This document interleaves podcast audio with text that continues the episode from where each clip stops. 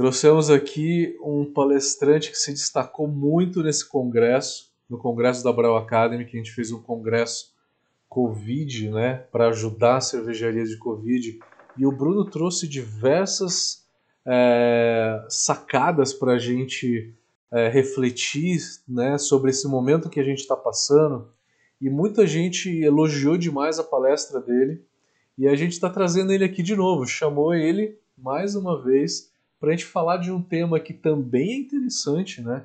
Como o Congresso Covid é, esse tema é super interessante, então é mais uma forma de tentar ajudar as cervejarias aí a, a passar por esse momento tão delicado.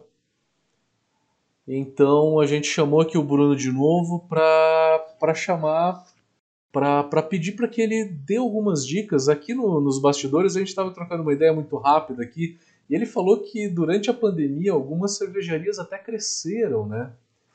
É, por quê? Porque tiveram uma estratégia diferenciada, porque conseguiram de uma maneira é, fazer melhor é, num momento completamente desafiador e conseguiram crescer. Então a gente não teve só casos de, de falência ou de, de quebra de empresas, a gente teve gente que conseguiu enxergar isso numa oportunidade, né, nessa crise enxergou uma oportunidade, conseguiram fazer melhor e conseguiram se sair bem. Então, é, eu vou passar aqui a bola para o Bruno. O Bruno se apresenta, ele, é, ele também é consultor né, da, da consultoria nessa área. Quem tiver interesse, ele passa todos os contatos para quem quiser alguma consultoria nesse, nesse sentido. Eu dou consultoria só técnica né, de produção, eu nunca dei consultoria comercial nem nem de marketing. Eu deixo isso para quem entende mais do que eu. É, então, contigo, Bruno. Ah, e quem quiser rever alguma coisa do congresso, tá tudo lá no YouTube da Brau, tá? É, se você quiser receber todos os materiais, no site da Brau Academy ainda tem um link do congresso lá. Você se inscreve, né? Lá no site da Brau Academy chega um e-mail automático com o link dos materiais todos. E todos os vídeos estão gravados e vão ficar lá para quem quiser ver e rever quantas vezes precisar. Brunão, é contigo, meu velho. Pessoal, boa noite. É, novamente agradeço aí a oportunidade a, a Brau Academy para a gente poder bater esse bater um papo sobre mercado de cerveja artesanal é sempre importante. É, eu gosto sempre de, de, de mencionar que, principalmente quando a gente está fazendo essas lives, a gente está visando também é, ajudar os pequenos né, empreendedores que, como eu, já, já passaram por problemas ou, ou que precisam é, precisam de, de, de, aquela luz no fim do túnel, né? Tem gente aí que nessa pandemia realmente ainda está sofrendo, obviamente, não está sendo fácil, apesar de você já ter mencionado aí essa questão que algumas cervejarias souberam aproveitar bem esse momento de crise para, de forma muito criativa, aumentar as suas vendas. Né? É, enfim, é, para quem não me conhece, eu me chamo Bruno, eu estou no mercado de cerveja artesanal há aproximadamente 11 anos. Né? Sou sommelier de formação, técnico cervejeiro, mestre de estilos. É, e se, sempre, quando posso, estou é, dando suporte para as empresas na, na área de, de cerveja artesanal, seja desde a concepção da marca até a questão de implementação, desenvolvimento de novos produtos, treinamento de equipes na área comercial e, enfim, é, na realidade a gente costuma brincar que tem solução para tudo dentro da, da, da, empresa cervejeira. E normalmente, quando até a gente estava comentando há pouco antes de começar a live, alguns trabalhos que a gente é contratado para fazer, o pessoal que trabalha nessa área, como são pequenas empresas, às vezes empresas familiares, você acaba encontrando certos desafios é, que, num primeiro momento, não estavam é, expostos. Né? O empresário te procura é, querendo aprimorar determinada área da empresa dele que ele entende que é a, a, onde ele precisa aprimorar e você junto com a empresa, quando você analisa a fundo essa empresa, você acaba encontrando outras áreas em que você pode contribuir de alguma forma. Não é que o Matheus é consultor também da área técnica, não é que a gente sabe tudo, não é isso. Mas a gente tem uma estrada percorrida, até com erros também, né? Com erros e, e acertos que você utiliza de forma a evitar que esse seu cliente cometa os mesmos erros que, que você já observou em outras, em outras empresas, e aí você evita eventuais prejuízos, né?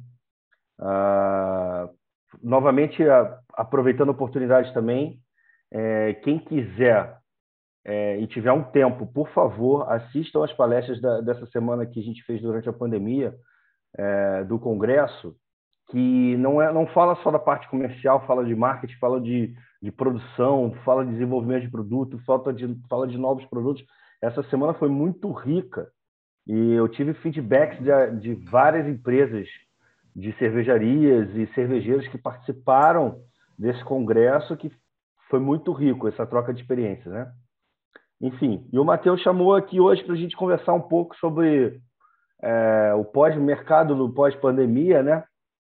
É, a gente falou no congresso em relação a medidas que poderiam ser tomadas para incrementar as vendas e para superar esse, esse esse momento difícil que todos nós passamos, é, dentre, obviamente, todos vocês já devem saber que o mercado evoluiu para o meio digital, né, por, por necessidade, né, não tem como ser diferente no meio de uma pandemia, você de portas fechadas, é, você sem poder, vendedor sem poder visitar ponto de venda, é, bares fechados, restaurantes fechados, indústrias sem insumo, é, problemas de falta de garrafa, falta de determinados lúpulos, matéria-prima, falta tudo, né? Vocês estão vendo aí no mercado de indústrias de, de veículos como é que está acontecendo. Uh, os carros usados, a tabela FIP hoje está tá lá em cima, porque as indústrias não conseguem entregar carros, né? A gente ainda está vivendo essa pandemia. Por mais que a população esteja já, salvo engano, em torno de 40 anos estão vacinando, né? Já em, em diversos estados. É, já alguns, algumas cidades já liberaram eventos, eventos esportivos, bares e restaurantes já nem se fala mais em fechar, né? Em algumas cidades. Enfim, é, você ainda tem esse reflexo dessa pandemia nesse sentido, né? Então, é, isso é histórico. Eu andei pesquisando um pouco em relação até a parte é, parte histórica da, da, da economia mundial, é, de, do pós eventos como a pandemia, né? Isso é fato que teremos, a gente está tá em crise econômica, isso é fato mas certamente vão surgir oportunidades e, inclusive, um aumento. Eu vi, por exemplo, o setor de turismo, que hoje está em baixa ainda. enfim, a minha esposa mesmo tem uma agência de viagem que as viagens são, só se vende viagens internas. Agora já começou a liberar, a Disney já está aberta, enfim, já começa a movimentar essa, esses outros mercados começam a movimentar, isso é natural. Só que é que está quem se preparou. É, é, difícil você falar assim, pô, vou me preparar para um evento desse. Ninguém estava pronto para isso, isso é fato. Mas nós somos brasileiros, cara. Inclusive, a nossa criatividade e, e, e profissionalismo é, é, reconhecido no mundo inteiro. Eu trabalhei quatro anos numa multinacional americana em que isso foi falado durante um treinamento. Inclusive, era um, um gestor de RH da Disney que comentou isso. A Disney, empresa referência em marketing mundial, né, dispensa apresentações, ele mencionou, ele falou, Bruno, eu adoro trabalhar com brasileiros, porque os brasileiros, de diversos, sem desmerecer todos os outros povos do mundo, mas o brasileiro tem uma facilidade de resolver problemas em situações de conflito de forma muito rápida.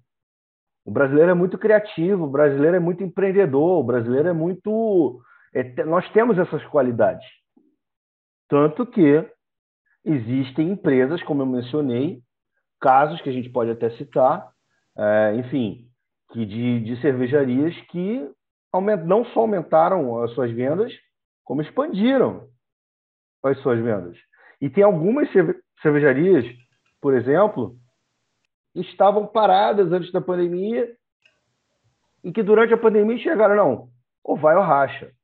É, por, vou dar um exemplo real. Um dos grandes custos aqui para você abrir um brewpub, por exemplo, uma, uma cervejaria, todo mundo sabe que não, é, não, é só os, não são só os equipamentos.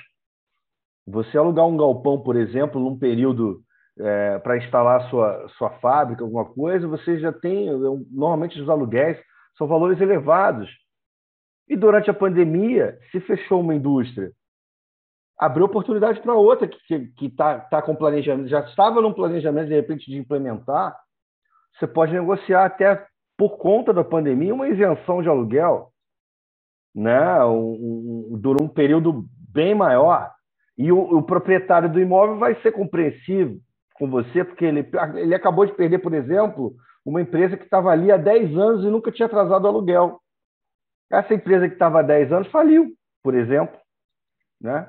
Então você tem a oportunidade de negociar um aluguel é, barato. É, empresas, eu passei por isso de, de, de, alguns clientes que eu atendi durante a pandemia que encomendaram a expansão da fábrica, porque eles migraram para o shopping, por exemplo, passaram a trabalhar com growler, delivery, e-commerce e latas, mandando para o Brasil inteiro. O cara teve que aumentar a produção, teve que comprar equipamento num período em que nem todo mundo compra equipamento, você chega na, no, no, no, na, na, indústria de equipamento e fala assim: ah, eu quero, eu preciso comprar mais oito fermentadores. Pô, peraí, eu, o dono da indústria fala: não, claro, para quando?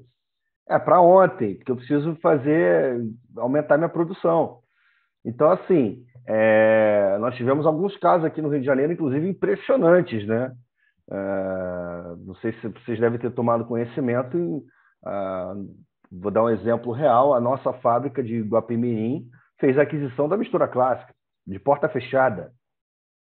Né? A mistura clássica estava fechada em Angra dos Reis e a cervejaria nossa comprou, fez a aquisição da fábrica pra, por conta do aumento do volume de vendas de chopp. Né? Então, assim, de, de, de barril para vender Pilsen. Olha que legal. Então, assim, uma fábrica que já devia ter os seus, imagino que, sei lá, 100, 200 mil litros, de 150 mil litros de, de, de, de, de produção, ela dobrou a capacidade no meio da pandemia. Então, assim, é, esse é apenas um dos exemplos que a gente pode mencionar. É, quem, aproveita a oportunidade também para lembrar, quem assiste as nossas lives sabe que a gente fala mesmo, a gente não tem frescura, né? É, eu acho que é por isso que o pessoal elogiou a palestra. Inclusive, eu tive um feedback nesse sentido. Pô, Bruno, a gente gostou da sua palestra, você fala mesmo, você não tem. É, eu sempre fui assim, quem me conhece pessoalmente, às vezes até às vezes mal interpretado de alguma forma, mas quem me conhece sabe que a gente fala mesmo. Porque a gente está aqui para ajudar o, o microempreendedor do ramo de cerveja artesanal. Se você não falar, mencionar exemplos positivos, os negativos a gente prefere omitir os nomes, a gente menciona por questões óbvias. Mas os positivos a gente fala mesmo, são, são, são casos de sucesso, até para o pessoal seguir o Instagram, ver o que esses caras estão fazendo de certo e ter como referência, né? Eu acho muito importante isso. E, Matheus, eu queria aproveitar e te fazer uma pergunta. Claro. É... Eu mencionei isso na palestra, que a gente tem que estar sempre estudando né? A gente tem que estar sempre aprimorando. A gente, eu mesmo, acabei de me inscrever num, num curso é, internacional é, em Chicago, online, é, sobre a para desenvolvimento de receitas. Enfim, e eu sei que a Brau Academy tem cursos aí em andamento, né? Para o pessoal que quer se aprimorar. Quais são os cursos que hoje estão abertos para aprimoramento da Brau Academy? A gente vai começar na semana que vem o curso de tecnologia cervejeira, é um curso de produção.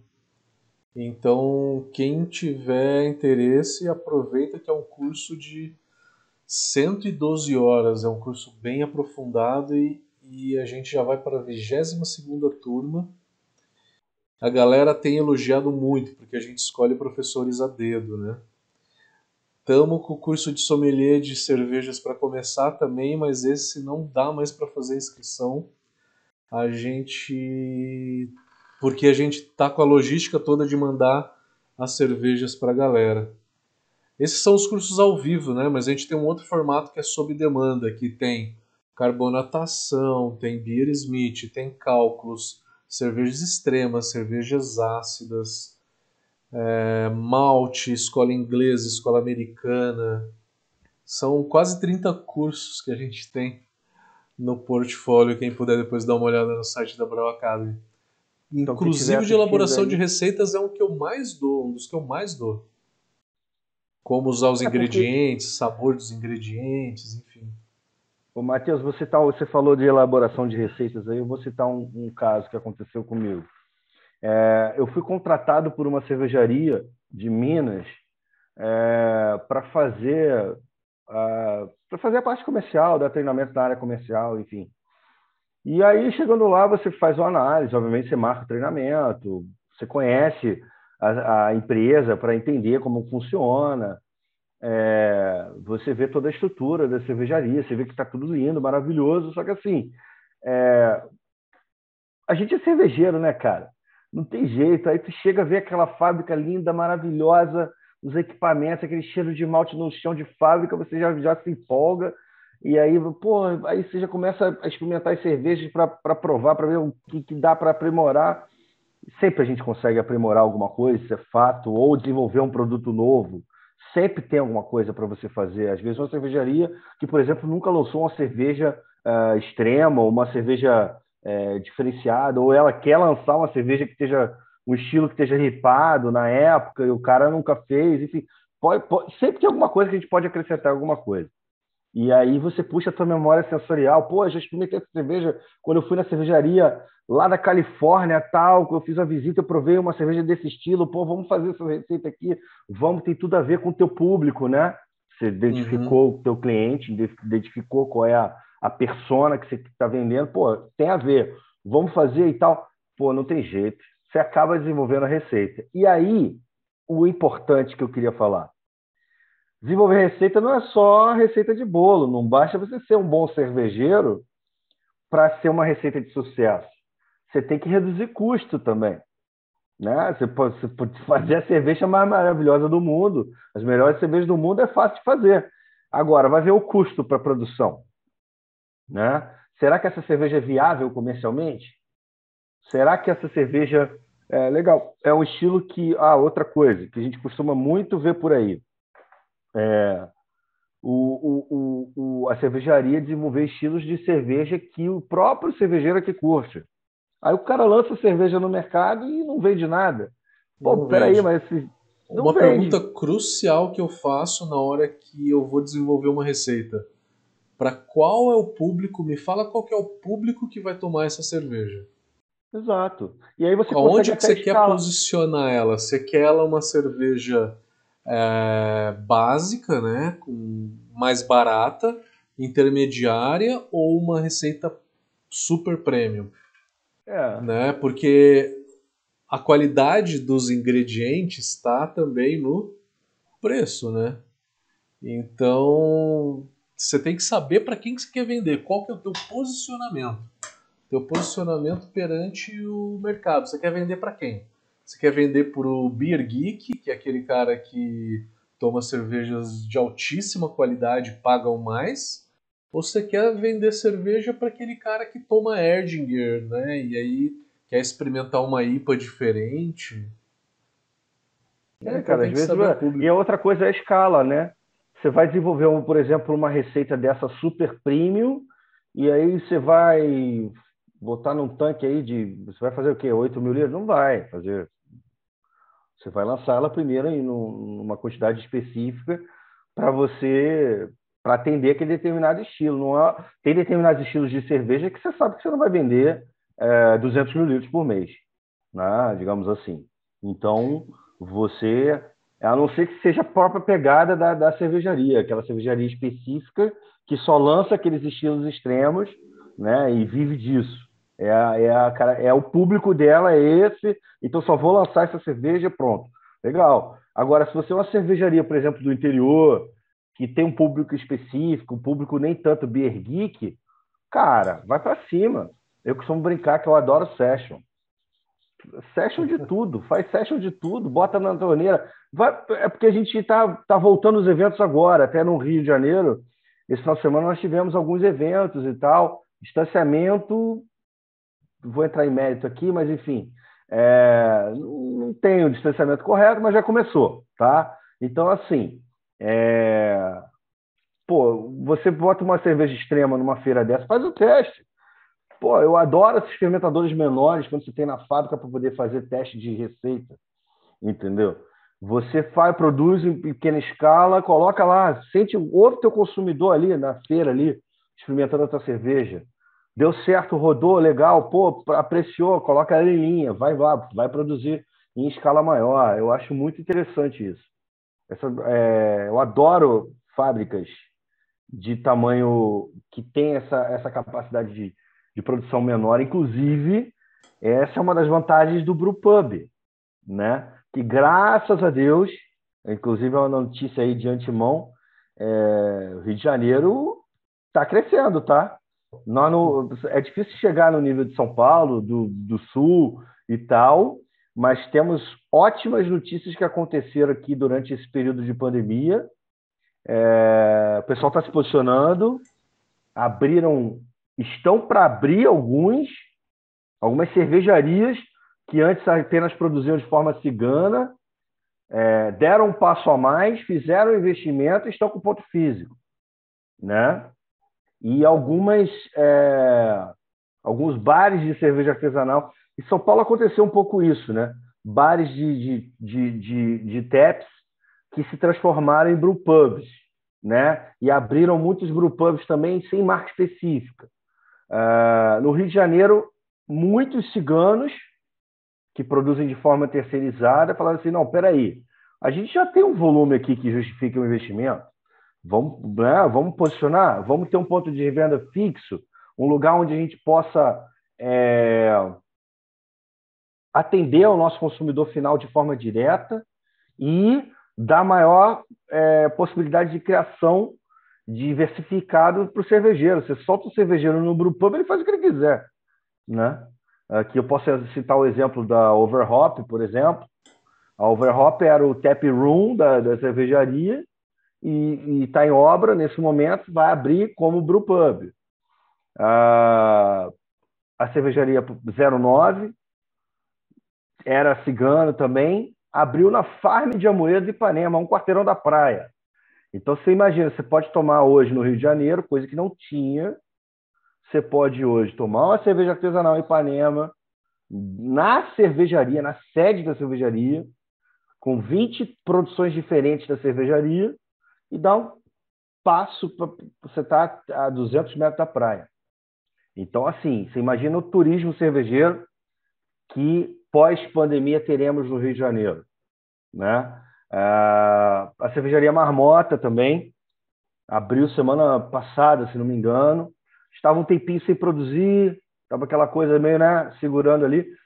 Surgiu de novo com um brewpub no, próximo da região da Lapa, que é extremamente turístico, né? Então, assim, é, estão, além de todos os ciganos que se posicionaram no, no mercado durante a pandemia, estão entregando de forma direta ao consumidor final com delivery próprio. Então, quais assim, são, eu. Eu ia te perguntar isso: quais são as características que você vê é, ness, nesses exemplos que você deu? O que, que eles fizeram para se destacar? Você acha que foi mais produto, foi vendas, foi marketing? Tem algumas. Marketing, com certeza o marketing focado no marketing digital, é, grupos de WhatsApp, por exemplo, que antes eram apenas utilizados para discussões de, de, de, é, de cerveja e tal, hoje são utilizados até para divulgação. É, enfim, implementaram o e-commerce de forma direta. Você tem hoje aí exemplos de cervejarias ripadas no Brasil inteiro, mandando cerveja com clubes próprios, né? Dogma, Trilha, Salvador, é, vários outros exemplos que a gente pode citar aqui uh, que estão é, que estão se posicionando muito de, com venda direta para o consumidor. Né? Eu sei que alguns donos de bares às vezes não curtem muito isso, né? Existe essa, sempre existiu um pouquinho essa rixa, né? Tipo, ah, essa cervejaria vende direto para o consumidor final. Por que eu vou botar o cara na minha torneira aqui? Tem isso um pouco também, né? É, o cara que se posiciona para vender para o consumidor final, ele não vai ter 80 pontos de venda numa cidade, né? O próprio dono do bar vai falar assim, pô, peraí, cara, tu vende teu chopp na... entregue em casa, você praticamente se tornou meu concorrente aqui, né? É, de alguma forma, né?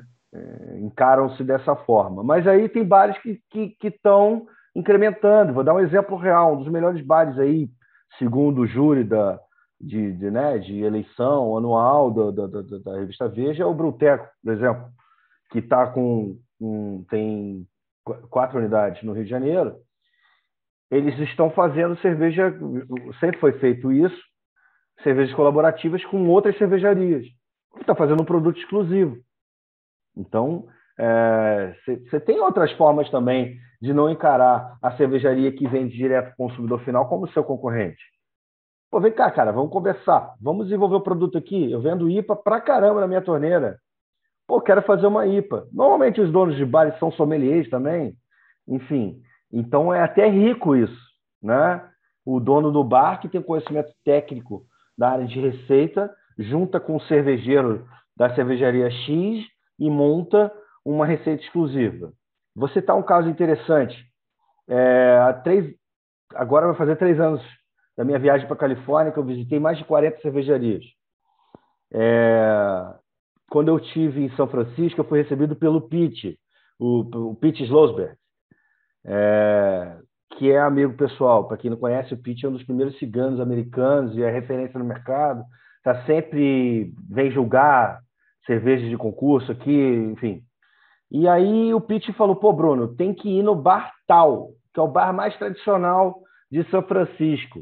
E ele está fazendo 40 anos o bar. Cara, você tem que ir lá. Ele não pôde ficar na cidade, ele foi para a China fazer uma consultoria, alguma coisa assim. É... E aí, mas eu fui lá no bar. Aí cheguei lá no bar, cara. Um atendimento, para quem reclama de atendimento no Brasil, vai lá nesse bar. É o bar mais tradicional de São Francisco. 40 torneiras, um funcionário, não tem comida, pé sujo total, pé sujo das antigas, poeira para tudo quanto é lugar, teia de aranha, garrafa com poeira preta. Eu falei, pô, será que aqui mesmo era? Pior que era. Aí eu cheguei no balcão, é o mesmo atendente que serve o balcão, é o cara que limpa o banheiro. Todo respeito, não tenho nada contra limpar banheiro, mas enfim, é, né? Cada um na sua. Mau humor desgraçado, o cara atendendo, eu falei, pô, será? Isso aqui é uma roubada, né? Cara, quando eu olho a torneira, eram 40 cervejas diferentes, collabs feitas por cervejarias de toda a Califórnia, exclusivas para comemorar o aniversário de 40 anos desse bar. Então tinha cerveja da Russian River, da Dogfish Head, da Bottle Logic, da Ale Smith, da World, World Barrel, Rare Barrel. Cara, todas as cervejas ripadas da época mais as super tradicionais, Lagunitas e, não sei o quê, todas as cervejarias fizeram cervejas colaborativas para lançar e comemorar os 40 anos daquele bar. Cara, quando eu vi aquilo, eu falei, cara, que sensacional. Bruno, deixa eu te falar um negocinho. É, como você se logou com dois celulares, é, vai cair que deu tá dando 40 minutos. Eu vou precisar fechar o Zoom e aí eu te mando tá. outro link no WhatsApp, tá? Tá bom. Galera, não saia daí, não saia daí.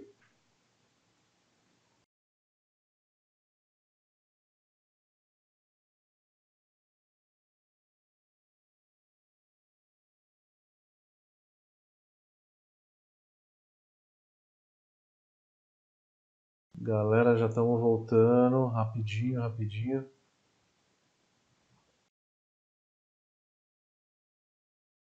Não saiam daí. O Bruno já está entrando de novo aqui. Deu os 40 minutos do Zoom, que ele se logou com, com dois computadores aí, uma reunião com três pessoas acaba caindo. Olha, ele já entrou aqui, ó. Tá entrando aqui. Bruno tá aí de volta. Show. O teu microfone tá mudo. Fone. Oi, Agora tá. voltou? Tá. Beleza, beleza. Então, só para concluir essa, essa história. Cara, esse é um ótimo exemplo da forma como os bares, os principais bares da cidade, podem se unir e, e, e promover também as cervejarias artesanais. Esse foi um exemplo fantástico. É, mas voltando um pouquinho aqui à questão da, da pandemia, é, esses cenários que a gente passou. Teve cigano que se posicionou, que fez exatamente o que a gente falou naquela palestra, que foi o planejamento estratégico de se posicionar. Os caras se posicionaram. Ah, vamos todo mundo vender para supermercado. Gente, supermercado e posto de gasolina não fechou na pandemia. Parece besteira e simples o que eu vou falar. Mas se você não conseguiu entrar no supermercado durante a pandemia, ou você não quis se posicionar entrando no supermercado, cada um sabe a estratégia que, que faz para vender. Mas eu sei de caso aqui do Rio de Janeiro, cervejarias que produziam em torno de 6 a 8 mil litros no máximo, isso porque tinha um ponto de venda é, próprio, né, que já contribui muito, né? É, hoje estão produzindo 20, 30 mil litros. Porra, 20 mil litros. Se o cara já, possui, já produz 20, 30 mil litros, você já passa para um outro patamar. Pô, peraí. Se eu tenho 30 mil litros mês de forma frequente, imagina se eu tiver minha própria produção. Esse dinheiro aqui que eu estou pagando de serviço para produzir de forma terceirizada, eu vou incorporar no meu faturamento. Então, você pode fazer a conta de trás para frente e até fazer a aquisição, fazer, o, fazer um novo plano de negócio, se é que já não existia, né? que tem cervejarias que fizeram isso desde o início. Né? Que já fizeram o cálculo falando assim, não, quando a gente atingir tal litragem de venda, nós vamos migrar para uma fábrica.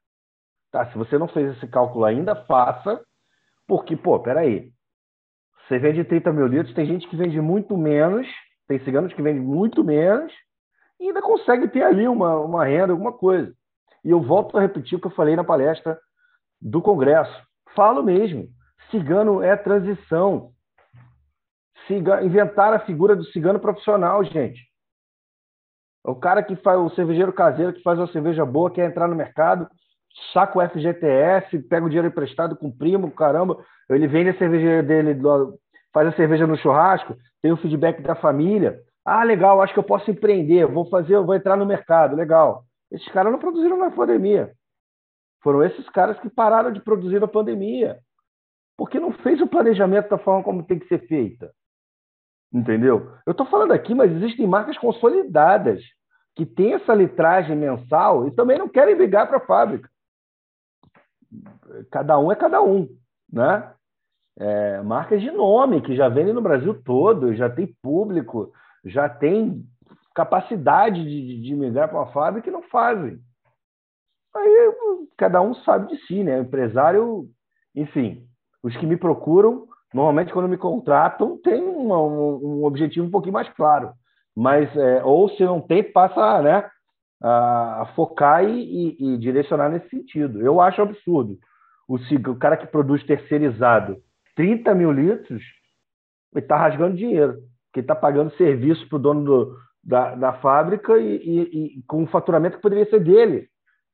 Você paga, sei lá, 6, 7, 8 reais a mais no, na, no seu produto para produzir. Se você tivesse uma estrutura, uma fábrica, é, ou um brewpub, ou alguma coisa nesse sentido, você poderia produzir de forma muito mais é, econômica e quem ganha com isso é o consumidor também, né? Vou dar um exemplo real. A Overhop hoje. O Barufa é o cervejeiro fantástico, dispensa apresentações. Pô, imagina o que esse cara vai fazer no Brewpub. Entendeu? Com, ah, você pode fazer com escala menor, você pode brincar de, de produzir cervejas diferentes.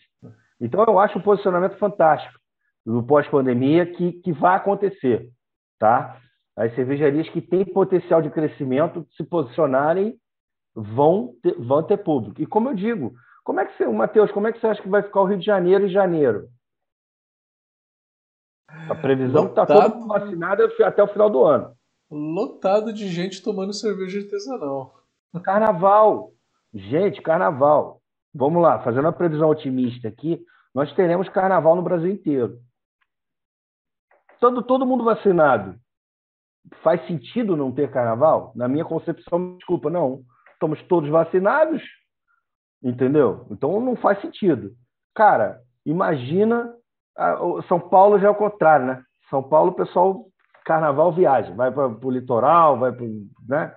Vai os interiores, enfim. No sul, imagino que seja assim também. O pessoal vai, Lembro o carnaval que passei em Capão da Canoa, fantástico. É, aliás, tem uma cervejaria Narcose lá agora. Eu, na minha época, em Capão da Canoa, não tinha. Olha que legal. Eu passava minha adolescência carnaval no, no, no litoral do, do, Rio Grande do Sul, que é Capão da Canoa. Hoje tem a Narcose lá para visitar. Quem for passar o carnaval lá. O pessoal que já desce do, dos gaúchos, que desce para a praia para passar o carnaval em Capão da Canoa, tem a cervejaria Narcose. Fantástica para fazer a visita. Olha que legal. Da mesma forma, o Rio de Janeiro.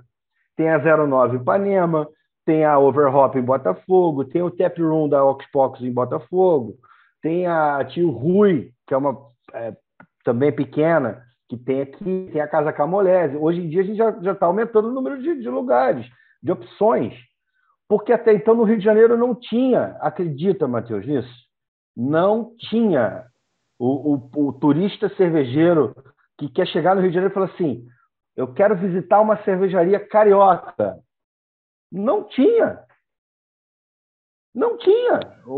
Tinha no máximo um bar de uma cervejaria X, assim.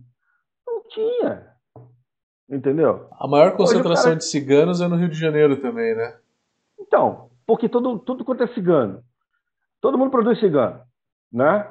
Aí, esses ciganos agora, muitos migraram para bares é, tem tap room. É, aqui é, São Paulo diminui um pouquinho, mas aqui a gente já tem movimento de, de food park e tal. Então eles têm bares localizados nos food, food parks. Mas assim, gente, eu acho fantástico esse, essa movimentação. O tap room é legal, você já tem direto o seu público. Mas o fato do cervejeiro estar tá ali produzindo atrás nos fundos, isso em relação à criatividade, em relação a lançar novos estilos, novas cervejas, cervejas diferentes, é, é muito legal, cara, é muito rico. Eu, quando vou a São Paulo, eu, tô, eu fico sempre em São Paulo, né? Quando eu estou em São Paulo e eu chego eu, atualmente, vamos tirar o período pandemia, né? Antes da pandemia. Cara, eu ia direto no Brewpub da Croma, eu ia direto na Trilha, eu ia direto na Dogma, eu ia na, na, na Tria, eu ia no Vortex, eu ia no, no, Cara, claro, o Capitão Barley, o bar que, que faz cerveja própria, virou pro pub. Claro, eu vou lá provar a IPA dos caras. O que, que eles aprontaram esse final de semana? Isso é muito legal, cara. Isso é muito rico. Entendeu? Agora a gente já vai ter essa opção no Rio de Janeiro. Entendeu? Ah, em São Paulo, a Suméria está abrindo o, o, o, o, o também o Brupub, na zona norte, de, zona leste de São Paulo. Então, São Paulo é muito grande, né? Então, você tem, é, tem essa coisa do produto. Ah, isso também. Você está valorizando o produto local. O produto local está virando bairro. A cervejaria X também abriu o tap room do, do, do, do X. Então, assim, é muito, muito rico isso, gente. Muito gostoso a cervejaria vende para o consumidor final. Melhora o faturamento, melhora as opções, bom para todo mundo. Então, o pós-pandemia, gente, é, eu acho que vai muito por aí. Teve um, um, um certo canibalismo em relação às empresas que deixaram de produzir, natural, numa crise como essa, como você mencionou, Matheus, onde tem o maior número de ciganos. Agora você me faz uma pergunta: Quantos desses ciganos cariocas estão produzindo? Muitos deles quebraram. Vários. Vários quebraram. Vários fecharam. Vários não estão fazendo nada. Agora, tem os que se posicionaram.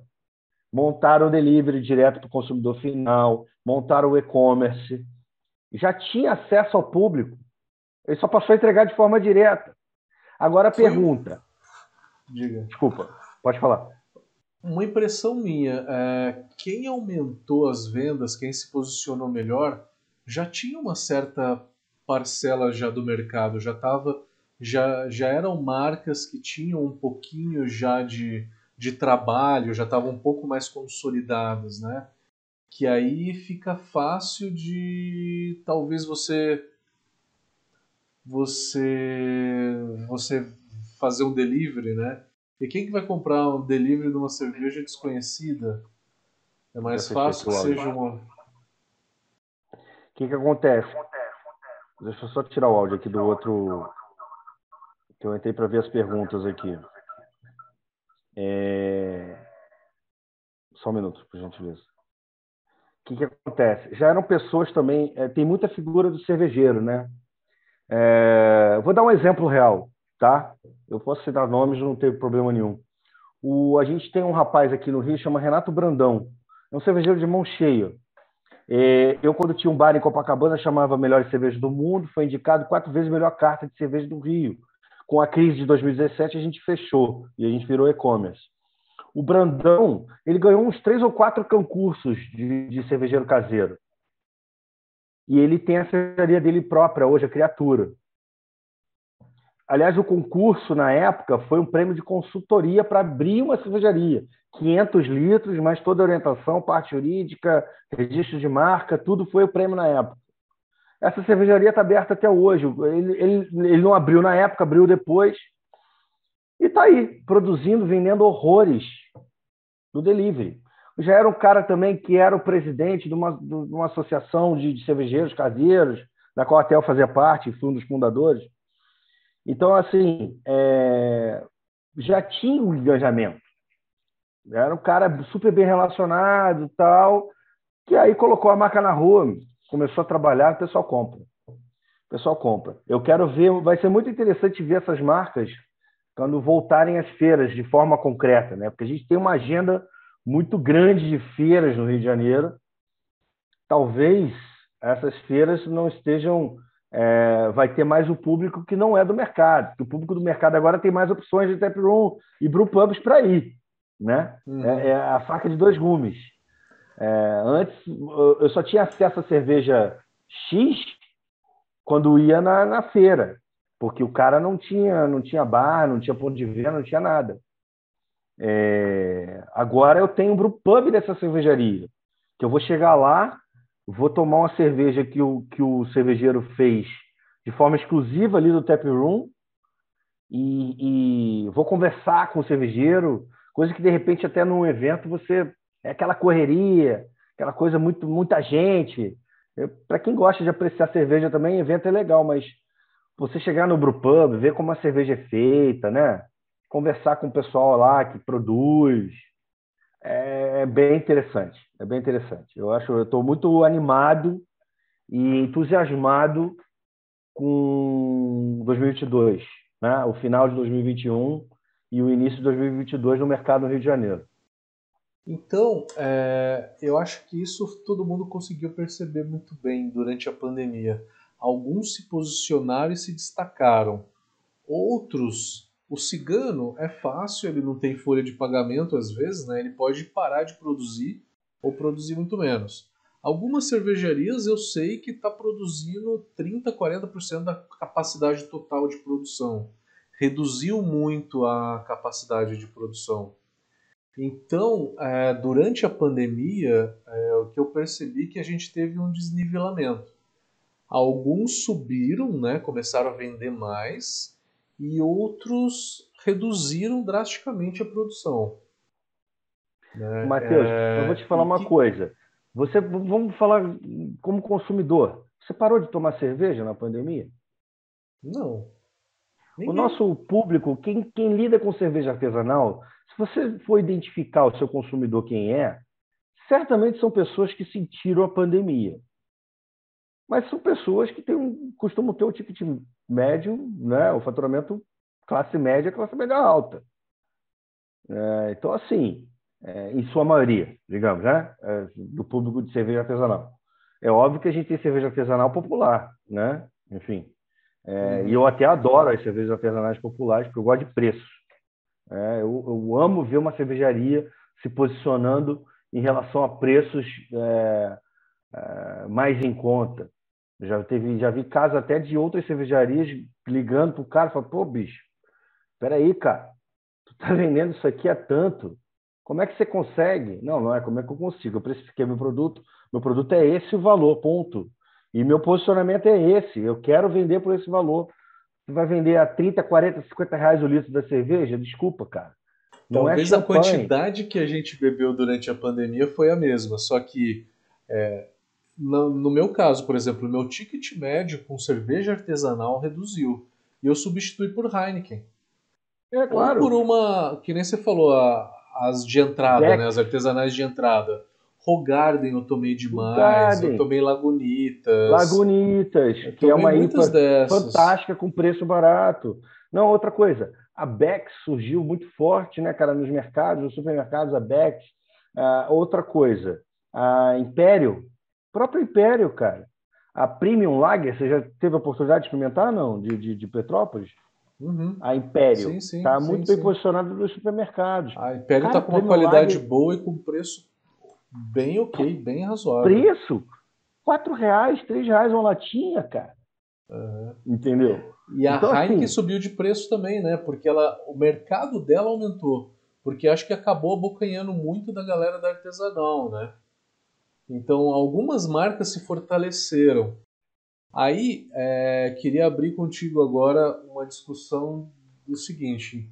Acho que a gente fez um panorama durante a pandemia. O que, que aconteceu? Algumas se fortaleceram porque se posicionaram, delivery, eram marcas já um pouco consolidadas, né? já tinha um pouco da marca e acabaram se consolidando, e outras reduziram muito a produção.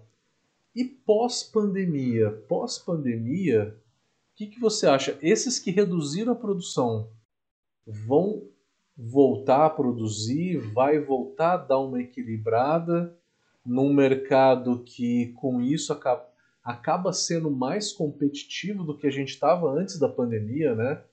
Porque o mercado ele já vinha cada vez mais tendo uma maturidade cada vez crescente, né? É, e com dois anos de pandemia, talvez dá para entender que as pessoas continuaram estudando, continuaram fazendo, continuaram aprendendo. Esse mercado pós-pandemia é, vai ser um mercado já um pouco mais maduro, né? Como é Sim. é que você imagina esse mercado pós-pandemia? É, então, eu estou encarando de forma positiva, nesse sentido que eu te falei. É, sendo bem, bem direto, eu acho até que o pessoal que está ouvindo a gente não, não espera nada diferente da gente é, e transparente. Cara, tinha muito amador que entrava no mercado, isso é fato. Com todo respeito, são pessoas maravilhosas, pessoas até com boa vontade, mas que entravam no mercado sem nenhum preparo, sem nenhum planejamento, entendeu? Então, assim, isso era ruim, porque de repente esse cara faz uma cerveja boa até. Vou dar um exemplo real, é... sem citar nomes nesse caso mas a gente está aí com um estilo que veio pra, acabou vindo para ficar, ao contrário de algumas previsões de cervejeiros de nome, né? Como Garrett Oliver falou que a, a New England, a Haze, né? era como é que ele mencionou? Ele falou que não, que era a nova Red IPA. Pois é, tá aí. E, e se renderam, né? E acabou fazendo. O é, que, que acontece? É, o cara faz, por exemplo, uma New England, uma cerveja ripada do momento aí, faz uma, uma, uma, receita boa até. Às vezes até, se você for comparar com cervejarias de nome aí, é pau ou às vezes até melhor. Pô, só que é o cara que entrou no mercado, tipo assim, pegou dinheiro emprestado, nada contra, cara. Como, volta a repetir, nada contra. Só que sem planejamento nenhum. Aí você está brigando com prateleira com cervejarias que estão consolidadas, que têm todo um trabalho, que estão há, sei lá, seis, sete anos no mercado. Aí você vai disputar prateleira com um cara que está com uma cerveja com um estilo. Tá, legal, a cerveja é boa, mas não vai durar. Então, assim, isso, isso essa pandemia serviu para nesse sentido, para quem realmente está no mercado se consolidar de uma vez e quem entrou no mercado dessa forma, tipo, de forma empolgada, ah, vou lá, vou produzir com meus amigos aqui, vou dividir os custos lá, vou lá na fábrica fazer uma cerveja, esse cara não vai produzir mais. Ele já percebeu que é outra parada. Agora, ainda vai ter alguns desses aí que vão insistir, né? Mas é que tá, a briga agora está muito mais difícil do que estava antes. Entendeu? Vai ser a mesma mais briga. maduro, definitivamente o mercado mais maduro, né? Com certeza está mais maduro. Os donos de bares, os, as próprias cervejarias em si, com essa pandemia, com esse sofrimento todo, com essas dificuldades, a gente tem que aprender com, com, com o que ocorreu. Se você não pegar essas situações de adversas que a gente, que todos nós passamos e, e, e transformar isso de forma positiva, aí você tem que repensar, porque realmente é, isso é normal. É, quem é empreendedor no Brasil está acostumado a passar por situações adversas, dá a volta por cima, levanta a bola por cima e continua em frente.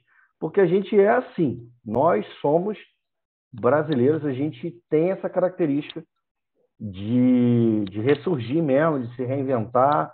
E a criatividade, serviu... né? É Exato, muito criativo, né, cara? É, então, assim, uh, tem algumas cervejarias, por exemplo, aí do, que, que também a gente esqueceu de mencionar, que começaram a dar curso, entendeu? Os caras perceberam, pô, peraí, vou fazer curso aqui online também. Meu cervejeiro é top, fazer cervejas top, tem muito a, a, de conhecimento a passar. Por que não vou gravar uma série de vídeos aqui, por exemplo, um curso específico de, de produção de cerveja X, né? É, teve isso também, algumas cervejarias se posicionaram nesse, nesse sentido. Ah, então, né, é óbvio, o curso da Pro Academy, de, de, outras instituições, é uma coisa mais específica, né? É, não, é, não é curso esporádico. Tem curso também esporádico, mas é uma coisa mais trabalhada, mais focada para isso. Mas é um bom posicionamento, eu acho interessante. No pós-pandemia, eu, eu acredito nisso. É, muitos que se posicionaram vão se consolidar ainda mais e vai ser um boom, cara. Eu acredito muito nesse boom do turismo. É, e onde tem turista tem consumo, cara. Carnaval, evento, Réveillon. Réveillon não sei. Mas carnaval com certeza teremos. Né? Com certeza teremos. E aí, como eu mencionei, por exemplo, o, o, o, o gaúcho que vai passar Réveillon na praia lá em Capão da Canoa, por exemplo, vai visitar Narcose. O, o, o paulista que vem para o Rio de Janeiro no carnaval vai curtir os blocos de rua que vão ter e vai ter vários brewpubs e cervejarias para visitar. Da mesma forma, o turismo São Paulo, como eu falei, no, no Carnaval, agora tem, tem os blocos, né? De uns anos para cá, passou a ter os blocos e tal. Se tornou até comum os blocos em São Paulo. É, também tem ótimas cervejarias para visitar. Então, eu acho muito rico isso, muito rico. Eu penso como turista. Você vai para um estado. Quando eu viajo para fora, principalmente, eu fazia muito isso lá fora você planeja a sua viagem cervejeira junto, né? Tipo, vai para os Estados Unidos, visitar tal, tal, tal, tal, cervejaria. Eu vou para a Europa, vou para uh, para vou, vou para a Bélgica. Acaba você, por exemplo, seu roteiro, quem é cervejeiro sabe disso. Você acaba incluindo aí um, uma cidadezinha a mais e tal para visitar. Antes da pandemia, já estava certo. Eu ia, eu, eu, eu, o pessoal do Sul tinha organizado uma viagem para Oktoberfest e a gente ia para a República Tcheca. Ia fazer República Tcheca, Oktoberfest, e eu ia tipo meio que como Cicerone, né? É, como sommelier, a gente ia acompanhando o grupo tal. Pô, já estava tudo fechado para a gente ir. Essas viagens cervejeiras vão voltar muito. Existem empresas especializadas em viagens cervejeiras pô, que faz Califórnia, rota da Califórnia, rota dos Estados Unidos, faz aí você, pô, tinha uma viagem cervejeira que você dorme no, no Mosteiro Trapista. Olha que legal. Então, assim, é, isso aí tudo vai voltar no que vem. Não tem pandemia, gente. Então, eu acredito muito no aquecimento do mercado, de um modo geral. É, você sabe muito bem que o número de cervejarias aumentar, aumentou durante a pandemia. né, o registro de cervejarias no mapa. Saiu o número do, do mapa dois meses atrás, se não me engano, o número de cervejarias aumentou no mercado. Então eu estou muito, eu estou animado. Eu confesso que eu estou animado com, com o futuro aí do mercado de cerveja artesanal no Brasil. Eu acho também que ele continua crescendo. Eu dei consultoria para cervejaria. A aula acabou reduzindo muito, mas eu acabei dando consultorias para cervejarias que estavam já planejando a abertura e aí acabaram falando: não, vamos entrar porque a pandemia vai passar, é isso que a gente quer fazer, vamos abrir, ponto. E teve muita gente que realmente abriu durante a pandemia, porque já estava pensando. Então eu acho que a gente vai continuar tendo um aumento desse mercado.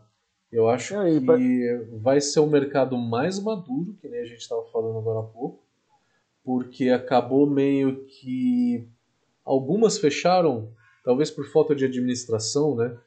Importante vocês sempre é, levarem em consideração que não adianta só fazer uma boa cerveja para para estar tá no mercado para ganhar mercado. Precisa saber gerenciar bem a empresa, fazer um bom marketing, finanças, ter controle de custos, tudo isso muito bem afinado, galera.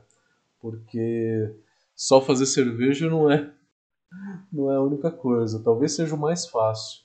Organizar. O que eu te falei, Matheus, fazer cerveja é fácil. Eu, eu, inclusive, eu adoro fazer meus testes de receita em casa. Eu tenho um é. equipamentozinho né, para fazer em casa meus testes de receita. E, cara, é... fazer cerveja também não, não é só você desenvolver a receita.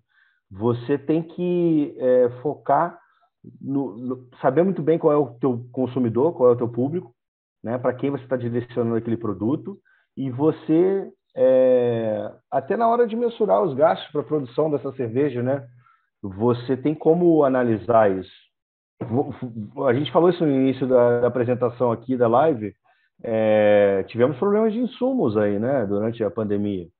Então, se você tem aí um, um determinados produtos, talvez você não, não possa ter entregue durante a pandemia, que é normal. Ah, você não tem o lúpulo X ou, é, enfim, é, ou a, a matéria-prima Y você não conseguiu, então, enfim, uhum. cai no seu planejamento também. Mas como eu te falei, cervejarias que se posicionaram, se aprimoraram. Teve cervejaria que, como você deu consultoria, também deu algumas, que começaram. Olha que legal. O cara começa a, as vendas dele durante a pandemia, que é um cenário totalmente adverso. Entendeu? É um cenário totalmente adverso, não é um cenário real, gente.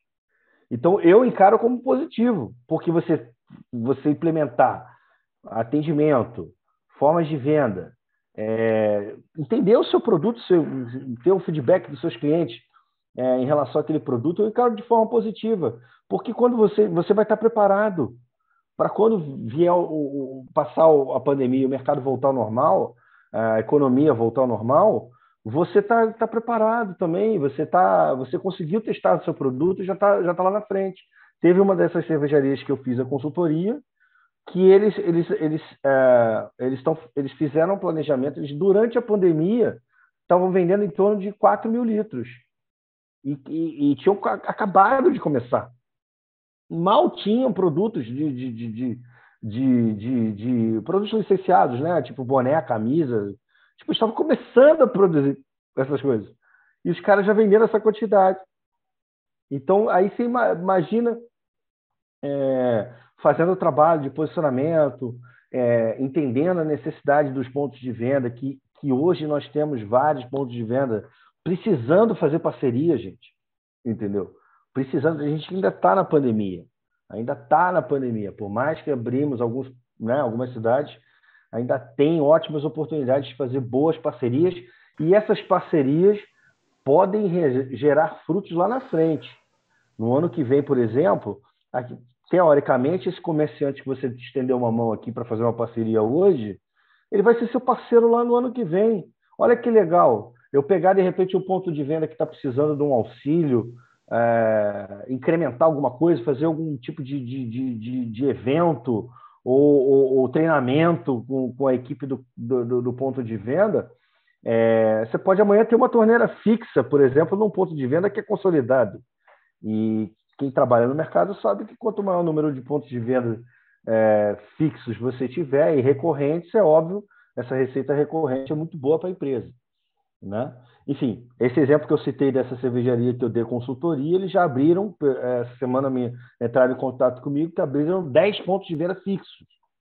Tipo, com geladeira da própria cervejaria. Então, assim, é, para o início de trabalho, você abrir 10 pontos de venda, é, quem conhece os números no mercado sabe que 10 pontos de venda fixos, é, que vendem muito chopp, muita, muita cerveja, é interessante. Tem cervejarias aí com 300 pontos de venda, mas esses 300 pontos de venda estão comprando? Na pandemia não estão, fechou muita gente. Outra coisa é isso, fecharam muitas portas. Cervejarias e bares, é, bares tradicionais de, de São Paulo, Rio, do Rio Grande do Sul, fecharam as portas, não, não aguentaram, entendeu? Então, assim, até essa galera que tinha aí 200, 300 pontos de venda no seu estado, vai ter que rever isso aí, cara. Porque são Posso ler alguns comentários aqui? começar a ler os comentários que a gente já chegou em uma hora de live.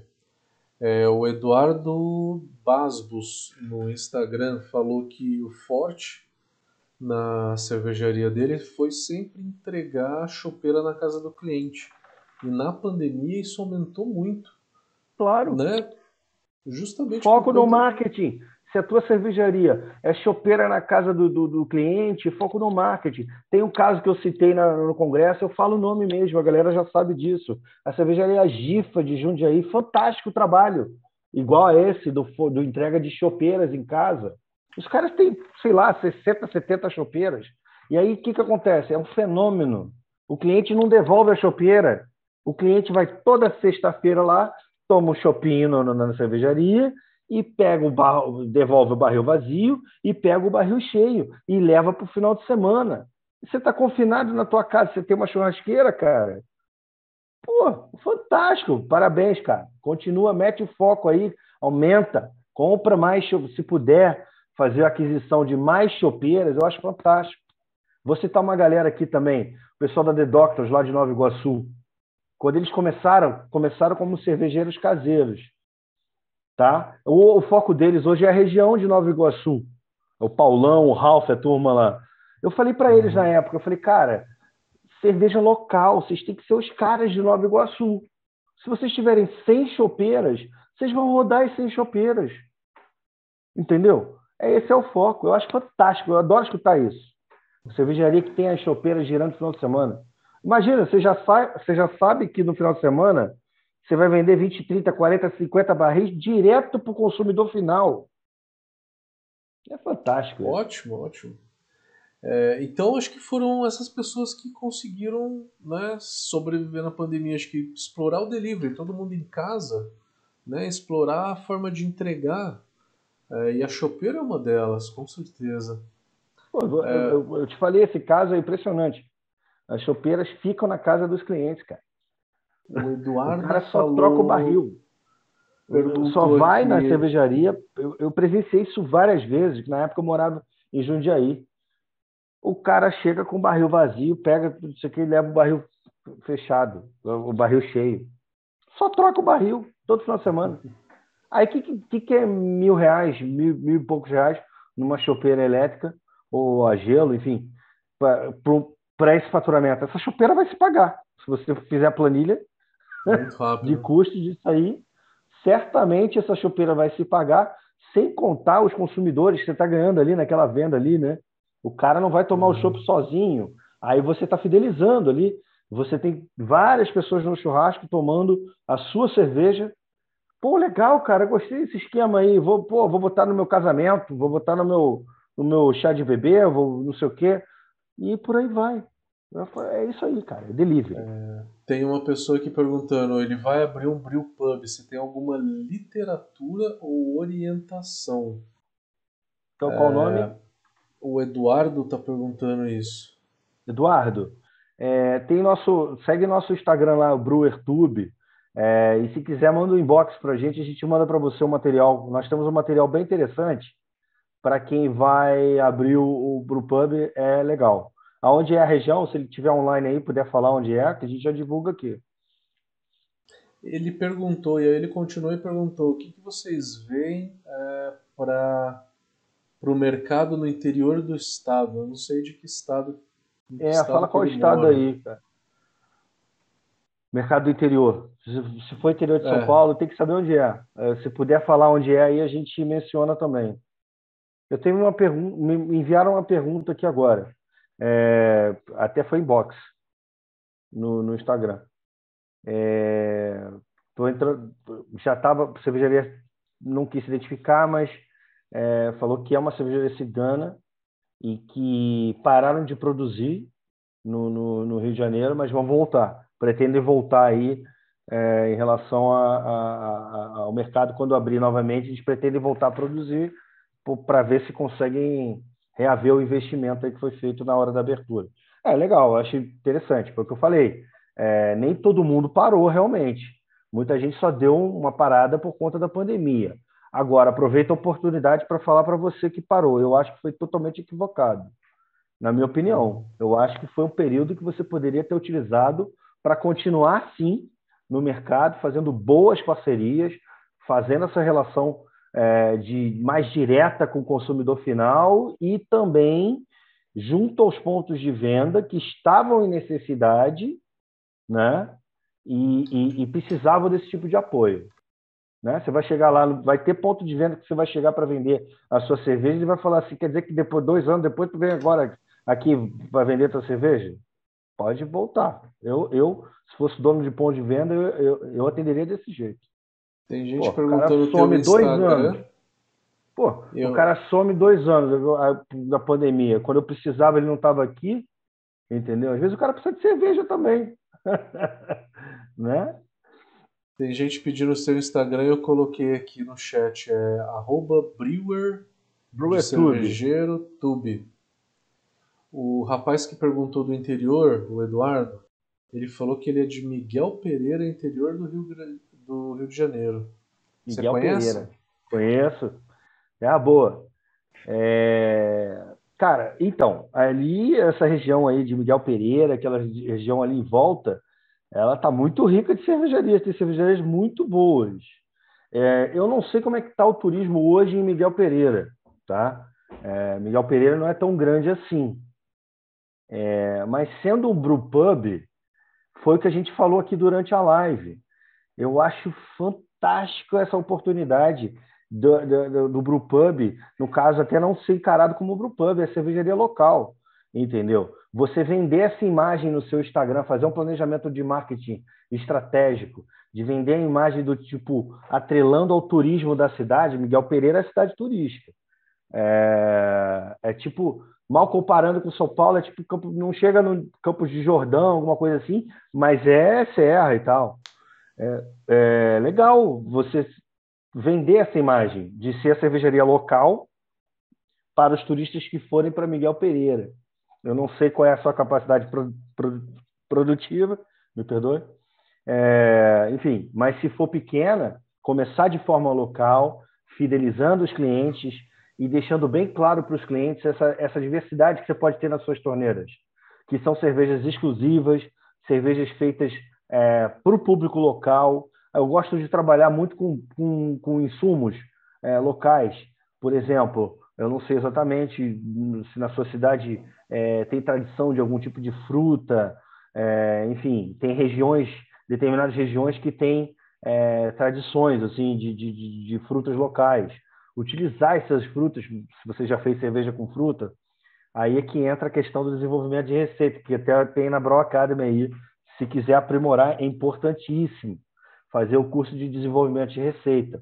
Trabalhar com madeira, trabalhar com frutas, adições de, adições de, de outros adjuntos aí na cerveja, é, não é fácil, não. É, é, tem que saber fazer. Principalmente se a gente não quer perder a leva. Você que é do Brewpub aí, legal, você tem a oportunidade de fazer muita coisa, mas se você estragar a sua cerveja, não é legal. Então, é legal você ter a parte técnica. Eu não sei quais os cursos que você já fez, mas se puder aprimorar no que você não sabe, é muito interessante. Eu acho que Posso tem tudo a ver. também é, uma sensação minha de todas as consultorias. Eu já dei, acho que uma. Estava pegando a lista aqui, umas 45 consultorias. E eu vi muito nítido que cidades do interior às vezes não têm é, o mercado cervejeiro tão desenvolvido. Então, é um público que não conhece muito bem a cerveja artesanal e não aceita uma cerveja mais intensa. E que, inevitavelmente, você vai ter que trabalhar com uma lager bem feitinha, bem leve, com baixo amargor. Porque vai ser 50% das tuas vendas. Outra cerveja de entrada é a Weiss. Ela é até mais do que a Pilsen, do, do que a Vit. Né? Eu acho que a Weiss é uma boa cerveja de entrada. Então pensa numa Weiss, numa Pilsen, a Red também, carro-chefe. Aí depois você vai nessas cervejas que são um destaque, né? Que aí vai ser fazer uma cerveja com frutas, é, uma sour, uma Imperial Stout, uma IPA, enfim. Mas tenha sempre isso em consideração. Vamos ler mais algumas perguntas aqui. Uh, Flávio Mateus, Marques de Penedo está aqui. Só Matheus, deixa eu só te interromper um minutinho que é importante. Lembra que eu falei no início da live? Adoro session. Se, se ele tem conhecimento dos estilos, no primeiro momento, fazer bastante session. É, pegar bem levinho nessa, nessa concepção das receitas, é, é exatamente como você falou, para entender o público, né? Óbvio que você não, você pode ter uma mais complexa ali também, né? Para atender essa galera que é beer geek. Mas é, é isso aí. Vai a maior parte do público vai tomar cervejas mais leves, com certeza. Exato. É uma Session IPA, é uma Hop Lager levinha, né? Começa por aí, vai sentindo, né? Você vai sentindo o teu público, vai fazendo testes. O Matheus, é... só para concluir também, é, volta a repetir, essa é a importância de conhecer os estilos né? Sim. Como é que sim. você vai ter, vai ter um brewpub e vai tocar o brewpub se você não conhecer todos os estilos a fundo, né? Aí o aprimoramento uhum. no curso de sommelier, se possível, é importante. É, começando aqui no Facebook não tem perguntas, tem só o Flávio da, da cervejaria Penélope em Penedo. Quem for para Penedo, passa lá na Penélope, que é dentro de uma pousada. Eu dei consultoria para o Flávio é um lugar fantástico, fantástico, muito legal. Se convidar a gente vai bem... também, Matheus. Se convidar a gente vai para Penedo. Eu estou sempre em Resende ali também. Tenho família ali em Resende. Eu conheço essa, é, já ouvi falar da Penedo tem um cenário bem interessante de cervejarias. É... Penedo, vai na Penélope, que é, é a mais legal, é a mais legal. Tem uma, uma área assim bem ampla no fundo, é uma, é uma pousada já rural, né, na, no meio do mato. E aí tem uma parte no fundo bem legal com a cervejaria, com deck, bar e tal. Nossa, é, com um laguinho na frente. É bem Olha legal, aí. é bem agradável. Você, durante a pandemia, você. O pessoal fugiu da cidade, né? Da cidade grande, para o interior. Olha aí que beleza. Você se hospedar numa cervejaria em Penedo, é. é um clima de montanha, fantástico, e você está hospedado dentro de uma cervejaria. Olha que legal. É óbvio que você vai fazer todos os passeios da cidade, vai conhecer. Lá em Penedo tem lá o quadriciclo, né? tem cachoeira, tem tudo lá. Na própria, na própria pousada, você se informa com o dono da pousada, ele vai te dar o roteiro da cidade.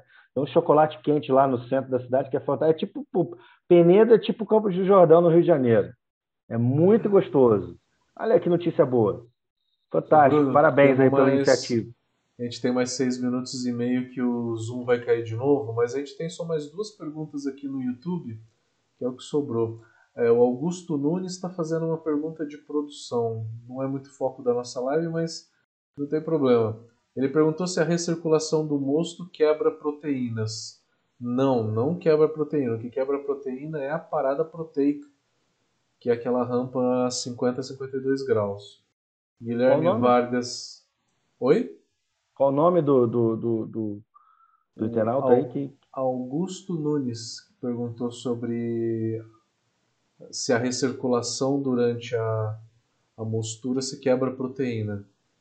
Augusto, não deixa de olhar a semana que a gente fez, da, da, da que a Bro Academy fez, que tem vários módulos técnicos, é, inclusive com cervejeiros fantásticos, Vitor Marinho, da Dádiva, é, teve uma galera muito boa que, que deu orientação nesse de, de desenvolvimento de receita, de é, te, melhorias de, de, da fábrica, né, de produção.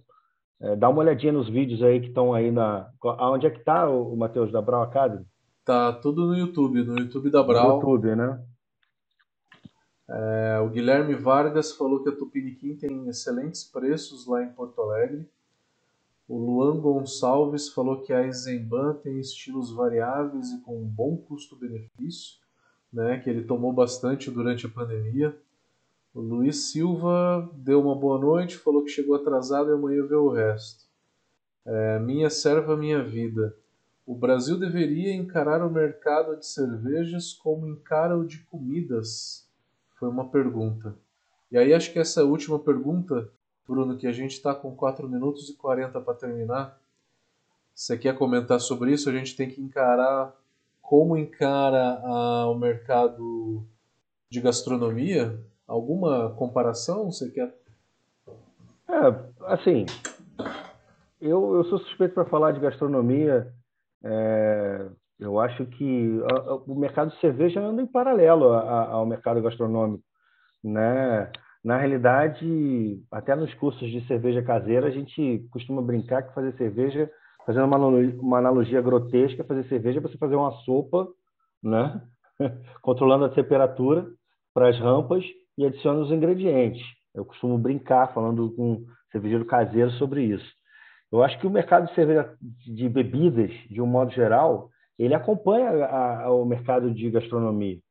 É, tá intimamente ligado ao outro. Você, é, a indústria de alimentos e bebidas é, mu é muito, muito similar.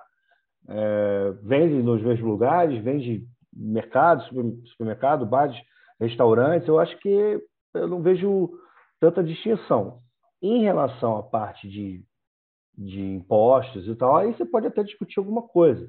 Mas é complicado, porque bebida alcoólica também eles taxam de propósito, né? Mas pra... o consumidor ele talvez tenha o mesmo perfil, né? É aquele é. cara que valoriza a experiência, né?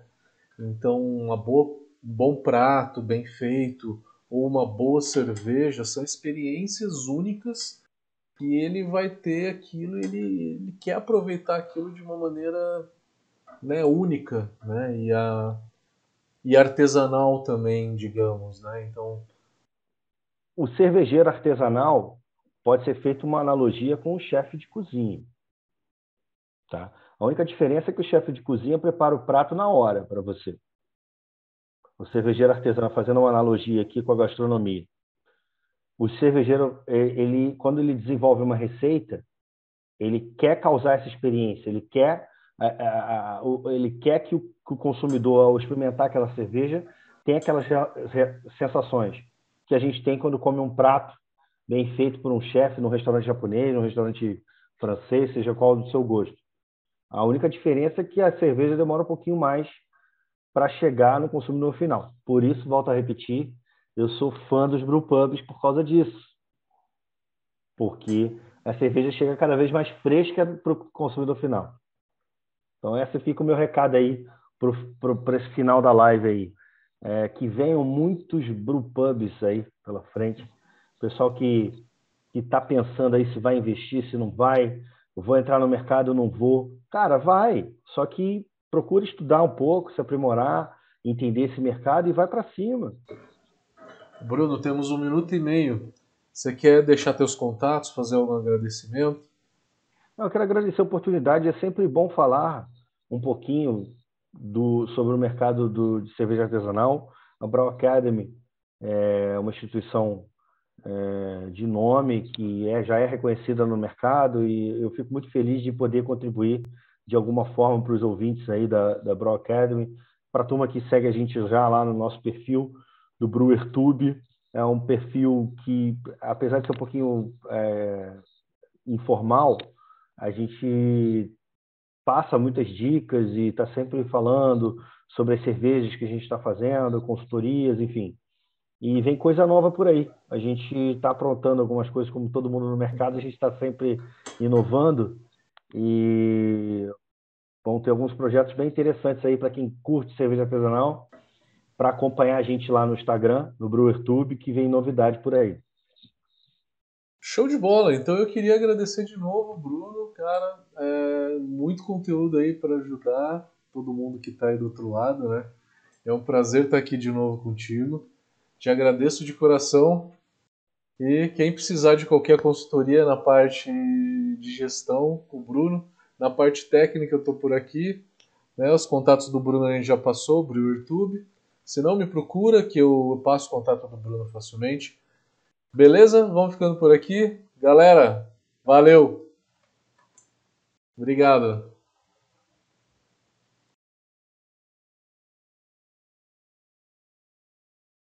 Valeu, valeu. Abraço para vocês. Tchau, tchau. Tchau, tchau.